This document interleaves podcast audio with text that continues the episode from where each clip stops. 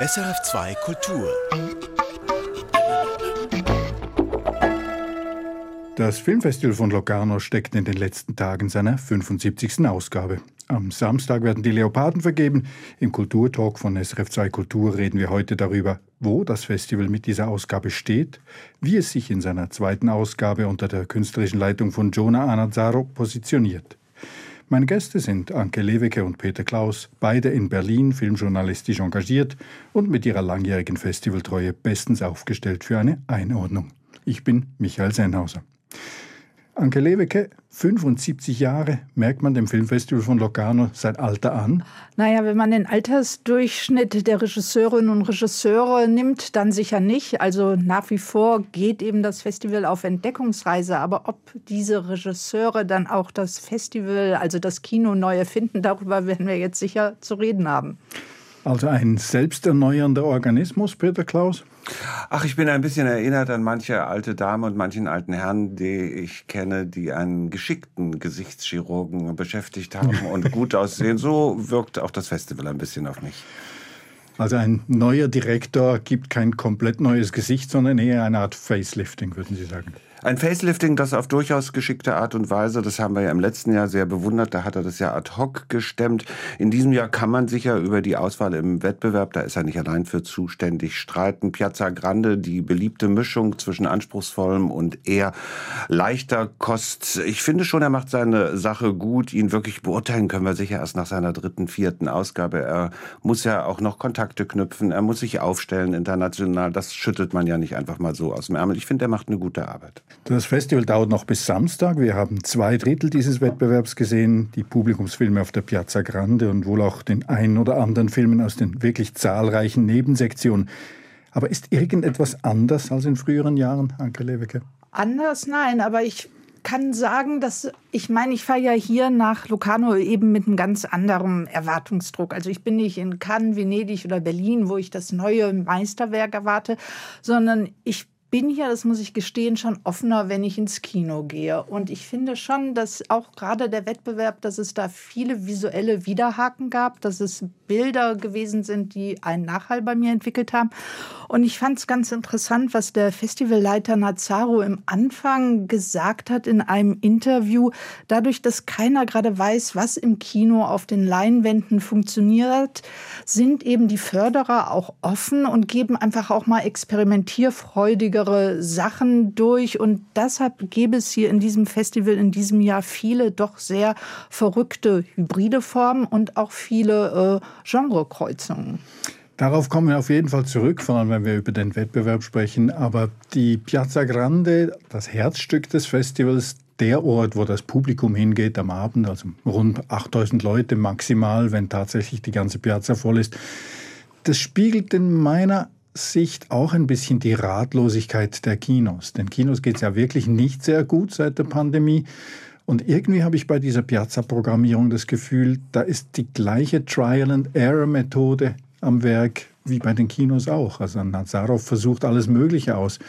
Gibt es denn einen Film, der wirklich großartig auf die Piazza gepasst hat, Peter Klaus? Ja, Last Dance, der Film, der gestern Abend auf der Piazza gelaufen ist. Die Publikumsreaktionen waren geradezu orgiastisch. Am Ende gab es rhythmisches Klatschen, Bravo-Rufe, Getrampel, wie ich das seit vielen Jahren in Locarno nicht mehr erlebt habe. Das war ein kluger, das ist ein kluger Unterhaltungsfilm mit Anspruch, mit Widerhaken, um das Wort aufzunehmen, was Anke Lewicke ins Spiel gebracht hat, mit einem wunderbaren Hauptdarsteller, einer klug erzählten Geschichte.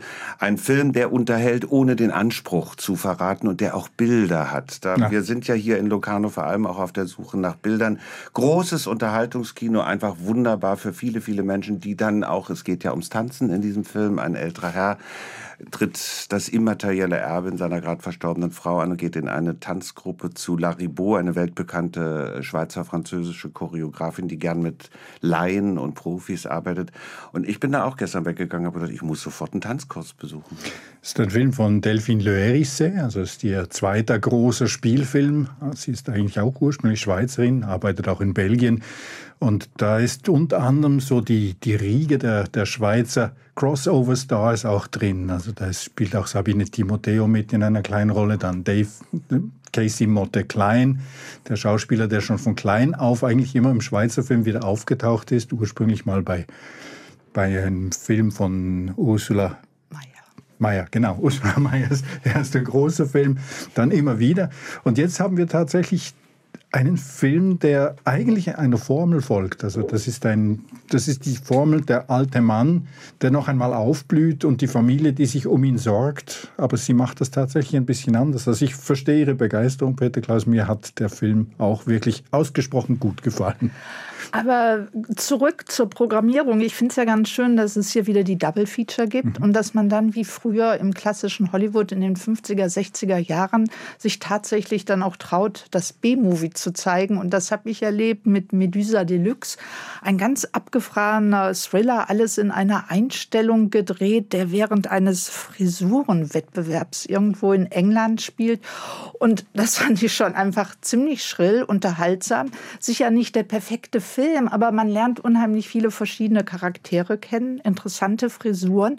Und trotzdem ist da die ganze Zeit so eine merkwürdige Spannung, wenn die Kamera endlos durch die Flure geht, sich in den Toiletten wieder wiederfindet und wie es ist wie so eine Kette, die weitergegeben wird. Man lernt immer neue Leute kennen und das Gute ist, dass Spannung hier erzeugt wird, ohne dass ein Schnitt erfolgt.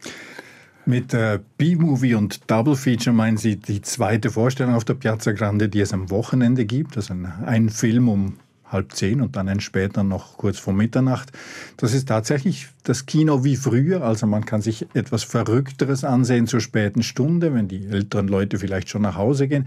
Nun sind wir selber ein bisschen ältere Leute, Peter Klaus. Liegt Ihnen die Double Feature noch? Unverschämtheit. Wir fühlen uns doch bitte schön alle noch als junge Leute. Und ich finde das auch was Tolles. Und ich finde interessant, dass wir gerade jetzt über zwei Filme gesprochen haben, die eines auszeichnet, dass sie die Geschichte nicht allein über Dialoge oder Monologe, also über das gesprochene Wort erzählen, sondern wirklich nach Bildern suchen und auch kraftvolle Bilder gefunden haben.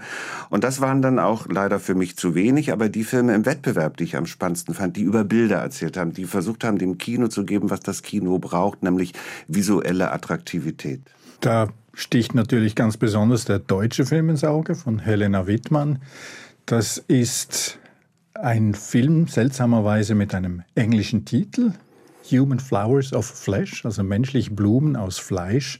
Es geht indirekt auch um die Fremdenlegion, aber eigentlich im Zentrum steht eine Frau, die mit einer großen, schönen, zweimastigen Segelyacht übers Mittelmeer fährt, mit einer Mannschaft von vier oder fünf Männern, mir ist das nicht ganz klar geworden, und die, die kümmern sich da dauernd um die Spuren der Fremdenlegion. Es geht um Gedichte und Texte, da wird mal Friedrich Klauser vorgelesen, dann wieder sonst ein Gedicht. Das fängt irgendwo in Marseille an, geht über eine Insel und endet dann in Afrika bei der Station, wo auch der letzte große Fremdenlegionär, den wir noch zu sehen bekommen in dem Film, nämlich Denis Lavon, auftritt. Aber der Film ist eigentlich kein Erzählkino. Es sind, sind lauter Gemälde, die da auf die Leinwand geworfen werden. Ja, ich fand schon den Anfang sehr bemerkenswert. Man sieht Klippen, erstmal in Ruhe Klippen, man kann sich einfinden, man hört das Meer rauschen. Dann sieht man eben diese Frau und diese vier, fünf Männer, wie sie entlang der Klippen gehen. Und plötzlich merke ich, ich gehe ja mit, ich komme in deren Rhythmus direkt rein. Also die Bilder, die hier geschaffen werden, die öffnen sich. Und dann stehe ich unten am Meer und gucke mit denen auf das ewige Blau. Und auf einmal habe ich auch diese Sehnsucht, in die Fremde zu fahren. Und weil Sie es ja mit dem Fremdenlegionär eben gesagt haben, denen sagt man ja nach, dass sie eben so immer die Sehnsucht haben, in die Fremde zu reisen. Aber diese Sehnsucht ist unstillbar. Und ich glaube, dass genau dieses Gefühl versucht sie mit ihren Bildern aufzufangen. Ich glaube, es ist ein Film über das Werden und Vergehen und über die Sehnsucht von Menschen miteinander wirklich klug kommunizieren zu können und es immer wieder nicht zu schaffen. Spannenderweise ist ja auch das ein Film, der fast keine Worte hat. Also ich habe die nicht gezählt, aber ob es da überhaupt 100 Worte in mehr als anderthalb Stunden hat, weiß ich nicht.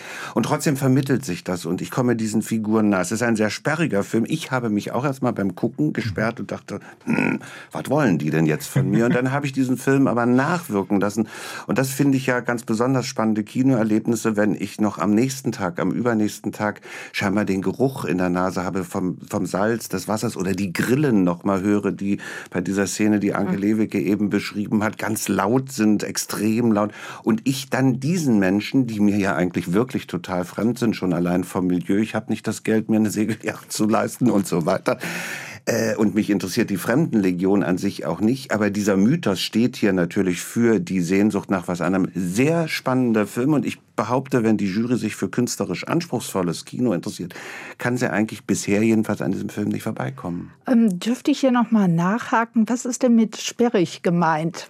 Weil Sie diese Bilder sind doch direkt da. Nee, für mich ist das Sperrige zunächst, und da musste ich mich reinfinden, dass ich nicht weiß, wo kommt diese Frau her? Wer ist diese Frau? Ist das eine geborgte Yacht? Hat die Geld? Was will die eigentlich? Und das sich ja ganz langsam für mich erst aufbaut, dass ich mit ihr mitgehe. Das meine ich mit sperrig, was eine Qualität ist, dass mir nicht gleich alles serviert wird und vorgekaut wird. Ja, man könnte auch von antipsychologisch reden und dass man sich selbst so diesen, durch diese Bildern Zugang zu diesen Menschen schafft. Und eben auch zu, was sie vielleicht gerade empfindet. Und da fand ich diese Szene zum Beispiel unheimlich schön, wenn die Frau immer wieder schwimmt, so gegen die Wellen anschwimmt. Und man spürt richtig, wie sie ihren Körper versucht, gegen die Wellen zu stemmen und dass sie sich mit irgendwas da abmüht. Was ich zwar nicht genau weiß, was es ist, aber ich sehe trotzdem diese Kraft, die sie verwendet. Und das hat dann auch eine sehr schöne Sinnlichkeit. Es ist aber interessant, dass sich mir was ganz anderes viel stärker eingeprägt hat. Es gibt immer wieder Szenen, wo ich die Frau sitzend sehe, wo ihr Blick in die Ferne schweift und wo sie ganz offenkundig nach etwas sucht. Ich erfahre nie, nach was sie sucht. Ich glaube, sie sucht sich selbst und schaut eigentlich äh, in sich hinein. Das hat mich ungeheuer dann mitgenommen und beeindruckt. Letztlich ist es ja ein Film, in dem auch aus Wörtern die Bilder werden. Also das Stärkste kommt aus, auch wieder aus einem Lied der Fremdenlegion. Die Wüste ist das Meer des Legionärs. Und diese Bilder, die tauchen ja dann im Kopf auch wieder auf. Und was Sie schon gesagt haben, Anke Lewicke, die Sehnsucht ist letztlich die Heimat des Legionärs, denn er ist ja nirgendwo und überall. Das ist Human Flowers of Flesh von Helena Wittmann aus Hamburg. Und Sie haben es angetönt, das ist so ein, eigentlich so ein klassischer Locarno-Film. Also einer, den man hier sieht, weil man sich darauf einlasst, der einem vielleicht an der Berlinale eher im Forum begegnet wäre. Wahrscheinlich in Cannes gar nicht, weil es von einer deutschen Regisseurin ist, also kleiner Seitenhieb. Aber es ist ein Film, den man den Leuten nicht so leicht verkaufen kann weil er nicht auf, von Anfang an auf Unterhaltung und Reinziehen gebaut ist. Und das prägt ja eigentlich schon seit Jahrzehnten den Wettbewerb hier in Locarno. Es sind die Filme, die ein bisschen Geduld brauchen, bei denen man oft erst nachher merkt, ob sie einem bleiben, ob sie nachwirken. Und mir ging es mit dem zweiten, wirklich fast schon Meisterwerk von einer Frau im Wettbewerb so, das ist Tengo Sueños Eléctricos, also ich habe elektrische Träume dieser Film, der funktionierte für mich auch so. Es ist die Geschichte einer jungen Frau, die ziemlich erschüttert ist, weil sich ihre Eltern trennen und der Vater ein bisschen auf der Kippe ist. Er ist auch gewalttätig. Und der Film mischt im Prinzip eigentlich dieses Coming-of-Age-Thema, also die, die Entdeckung der Sexualität, die Verwirrung dieser jungen Frau und das Ganze in einem Fluss. Also der Film ist, ist schon fast hypnotisch. Gleichzeitig ist er aber dauernd wirklich elektrisch aufgeladen. Also man merkt schon in den ersten Szenen, der Vater ist sauer beim Autofahren, er steigt aus, das Garagentor geht nicht aus, er schlägt sich die Stirn blutig am Garagentor, während die kleine Schwester auf dem Rücksitz dann auf den Rücksitz pinkelt vor lauter Angst. Also, und die Spannung, die bleibt so stehen in diesem Film. Also für mich ist das der zweite Film im Wettbewerb, den ich wirklich großartig finde. Also ich gebe Ihnen insofern recht, dass ich auch direkt drin war, weil der Film konsequent die Perspektive dieses 15-, 16-jährigen Mädchens einnimmt und direkt die Szene, die Sie am Anfang beschrieben haben, man lümmelt ja richtig mit ihr da im Auto, Rücksitz und so. Wo ich immer so ein bisschen rausgeworfen wurde, aber ich glaube, das ist auch bezweckt von der Regisseurin äh, gewesen, ist diese unmittelbare Gewalt. Also sie entdeckt ihre Sexualität ja, erlebt durch ihren Vater aber auch immer eine Gewalt. Also er wird ja nicht im sexuellen Sinne übergriffig, aber manchmal fasst er sie einfach zu äh, hart an und solche Sachen. Und dann verliebt sie sich in einen Mann, der so ähnlich aussieht wie der Vater. Und ich habe mich selbst immer die ganze Zeit gefragt, an was arbeitet sich der Film jetzt hier ab oder was will er bei uns bewirken? Wobei diese Gewalt, die hat bei mir wirklich immer so einen Ruck im Kinosessel erlebt. Also ich war dann auf einmal wieder drin. Ich war dann jedes Mal draußen, muss ich zugeben. Und bei mir ist, ich kann es nicht erklären, ist jetzt nur ein reiner subjektiver Eindruck, ähm, eingetreten, dass ich sehr viel mehr über die Erwachsenen gern erfahren hätte. Vielleicht, weil sie mir auch im Alter mhm. einfach näher sind. Das ist mir zu typisiert, zu sehr skizziert. Worauf ich hinaus will, damit mit der Bemerkung, dass eben diese beiden Filme, über die wir gesprochen haben, von Frauen gemacht wurden, aufgefallen ist mir bei Tengo Sueños Electricos, dass der Film eigentlich überhaupt nur funktioniert, weil er von einer Frau gemacht ist. Und das hat mich ein bisschen verblüfft, weil normalerweise muss ich mich bei einem Film ja nicht fragen, wer hat ihn gemacht, ist kein gutes Zeichen in den meisten Fällen, aber hier ist es tatsächlich so, wie Sie es beschrieben haben, Anke Lewecke, diese Gewalttätigkeit der Männer, vor allem des Vaters gegenüber der Tochter und die Art, wie mit dieser Gewalt auch gespielt wird, auch von Seiten der Tochter, das hätte man einem Mann übel genommen, das hätte man möglicherweise als Männerfantasie empfunden. In diesem Fall ist es mir als älterem Mann tatsächlich so vorgekommen, als hätte ich da etwas mitbekommen, von dem ich eigentlich keine Ahnung habe und dass mir jemand erzählt, der das ein bisschen besser kennt. Ist das romantisierend von meiner Seite? Nein, nein, diese Innenperspektive ist ja auf alle Fälle da. Und wir erleben diesen Schmerz, den sie erlebt ja physisch mit. Und wir erleben aber auch, dass sie nie nur Reaktion auf diesen Schmerz, auf diese Gewalt ist, sondern sie tritt ja dann auch mit dem Vater, mit ihrer Umwelt in Interaktion. Und ich glaube, das ist der entscheidende Schritt, dass wir sehen, dass daraus, ich will nicht sagen, was entsteht, aber dadurch kommt eine vielleicht pervertierte Form von Kommunikation in Gange. Es herrscht dadurch kein Stillstand. Und ich glaube, das ist das Neue. Häufig, wenn man so Filme sieht, wo ein Mann eben hinter der Kamera steht, wo es eben um Gewalt gegen Frauen äh, geht, bleibt die Frau reines Opfer, reine Reaktion. Und das ist hier nicht so der Fall. Aber da haben wir ein wunderbares Beispiel im Wettbewerb aus Indien. Deklaration von Mahesh Narayanan. Das ist ein Mann, der nur eine wirklich gewalttätige Szene in diesem Film hat. Es geht um eine Akkordarbeiterin in einer Fabrik für Latexhandschuhe, die in ein Karussell, ein Netzwerk von Intrigen gerät, vollkommen unverschuldet. Es geht beispielsweise auch darum, den vermeintlichen Mord an einer Arbeitskollegin zu vertuschen seitens der Arbeitgeber. Letztlich geht es darum, der Profit der Fabrikbesitzer steht über aller Menschlichkeit. Und diese Frau wird einmal in einer Szene auch körperlicher Gewalt ausgesetzt von ihrem Mann, der ihr misstraut, der glaubt, sie hätte doch Schuld auf sich geladen. Und sie sie reagiert eben und wird vom Regisseur und Drehbuchautor, also von einem Mann, nicht allein als Opfer gezeigt, sondern sie bewahrt ihre Würde und sie lässt sich nicht unterkriegen. Also ich habe mit diesen Frauen, Männern, Dingern immer so ein Problem, inwieweit man daraus wirklich Rückschlüsse ziehen kann. Wenn die Filme klug sind, glaube ich nach wie vor ist es egal, ob es von einem Mann oder von einer Frau ist, aber, wenn sie klug sind. Aber der Film verlässt ja doch manchmal die Perspektive der Frau. Wir kriegen ja auch seinen moralischen Druck mit. Also ich finde, den indischen Film so interessant, weil ich da doch häufig auch an den iranischen Regisseur Asraf Fahadi denken mhm. musste, der ja auch mehreren Figuren folgt. Meistens gibt es eine Hauptfigur und alle sind in einem moralischen Dilemma und die spielt er nie gegeneinander aus. Und hier ist es ja so, dass er durchaus auch die Perspektive des Mannes miterzählt bekommt, der Angst hat, dass seine Frau ihn betrogen hat, der sich dadurch in seiner Ehre verletzt fühlt und sein öffentliches Bild angekratzt wird. Also deshalb finde ich es so ein bisschen schwierig, diese beiden Filme miteinander zu vergleichen. Ich möchte auch nicht zu lange darauf herumreiten. Mir geht es eigentlich nur um eine Frage.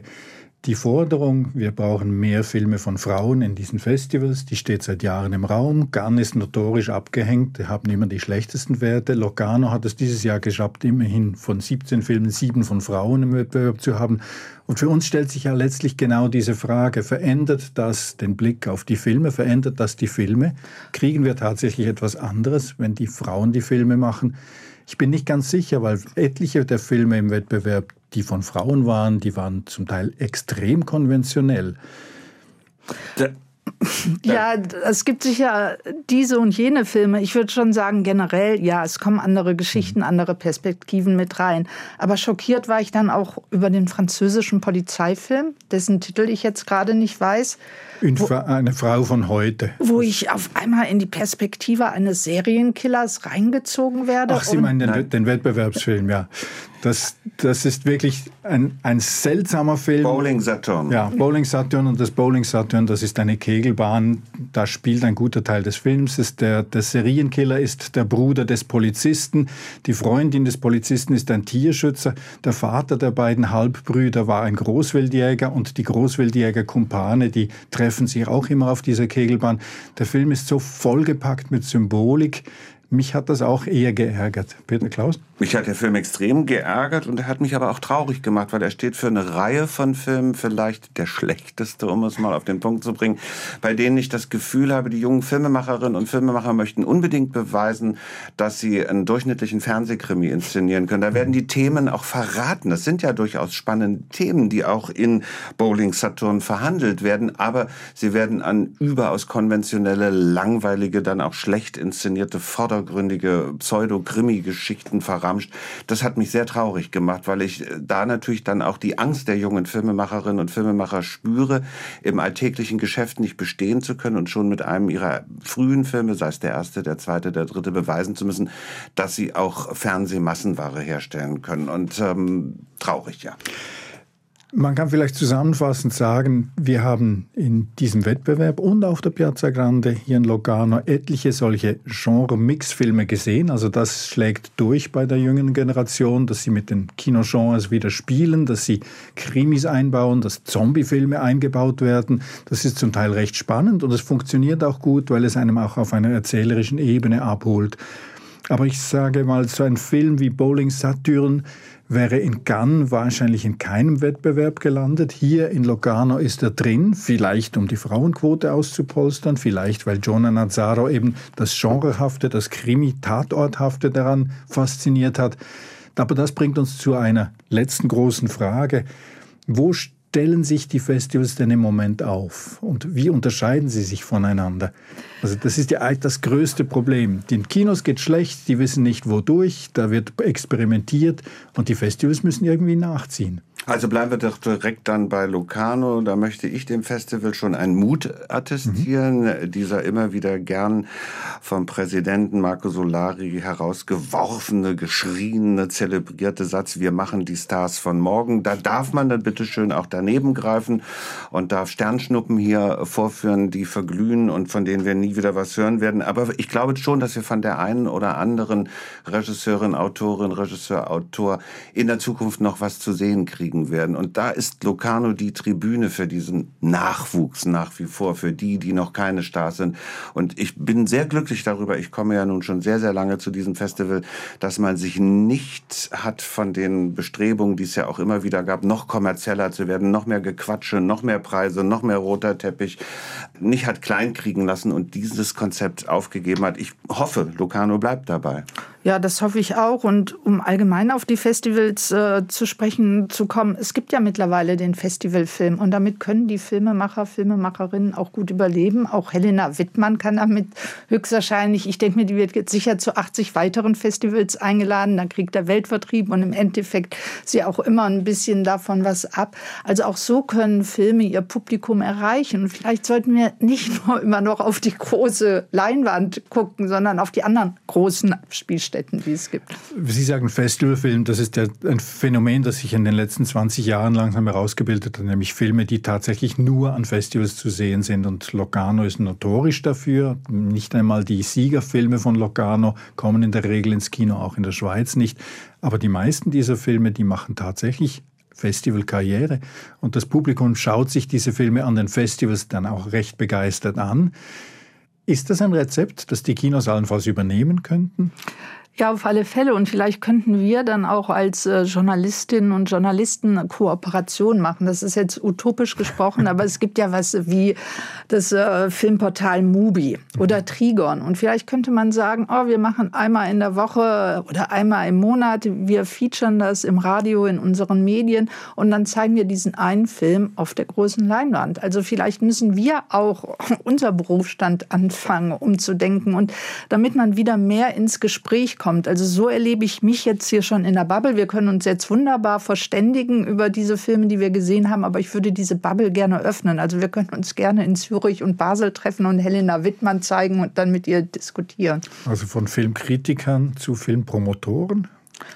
Das geht doch einander her, weil man sucht ja das Gespräch, man will sich ja unterhalten. Es geht ja mehr darum, nicht nur um das Zeigen. Nicht unbedingt Promotoren, aber es gibt sowas in kleinem Maße schon. Ich wohne zufälligerweise in Berlin, zwei Häuser von einem Kino entfernt.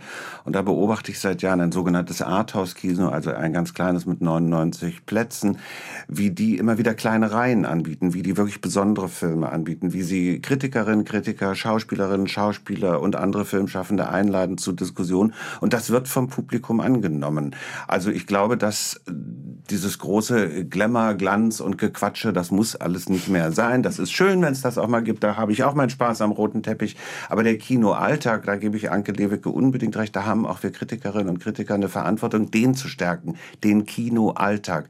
Und da die spannenden Momente zu sehen. Da würde ich mich nicht als Promoter empfinden. Dann wäre die letzte, aber die entscheidende Frage hier, wenn das tatsächlich auf die Kinolandschaft durchschlagen würde, wenn man dieses Festivalprinzip im Kino stärker noch durchsetzen würde, als es bis jetzt schon der Fall ist, viele der Schweizer Studiokinos machen das, was machen denn dann die Festivals, wenn das ganze Jahr durch die Kinos Festival machen? Wo gehen die Festivals hin? Die Festivals rollen dann noch einen roten Teppich extra aus. Wahrscheinlich. Nein, die Festivals haben erstmal die Funktion äh, zu kuratieren, welche Filme dann später gezeigt werden. Es gibt so eine große Bilderflut, das kann der normale Kinobetreiber, Betreiberin gar nicht leisten. Dafür sind die Festivals nach wie vor da. Erste Abspielstätte von den Festivals dann in die Kinos. Und das Publikum und wir sind dann Teil dieser Kuratierung. Wir sind der nächste Filter, könnte man sagen. Ja, ja. Keine schlechte Aufgabe. Gut, dann bleiben wir dabei. Das Filmfestival von Locarno nach 75 Jahren als Filter mit einem Publikum, das als zusätzlicher Filter wirkt. Damit kann ich eigentlich ganz gut leben. Kämen Sie nächstes Jahr wieder, Anke Lewicke? Ja, auf alle Fälle. Ich freue mich jetzt ja auch schon auf die Retro nächstes Jahr, mhm. weil am Abend geht es dann immer zu Douglas Sirk. Ich habe schon meine kleine Ferienwohnung fürs nächste Jahr bestellt. Schön, dann freuen wir uns doch auf das 76. Filmfestival von Locarno. Das war der Kulturtalk vom 75. Filmfestival in Locarno. Meine Gäste waren Anke Lewicke und Peter Klaus. Ich bin Michael Sennhauser. Und das diesjährige Festival in Locarno dauert noch bis und mit Samstag. Erfahren Sie mehr über unsere Sendungen auf unserer Homepage srf.ch-kultur.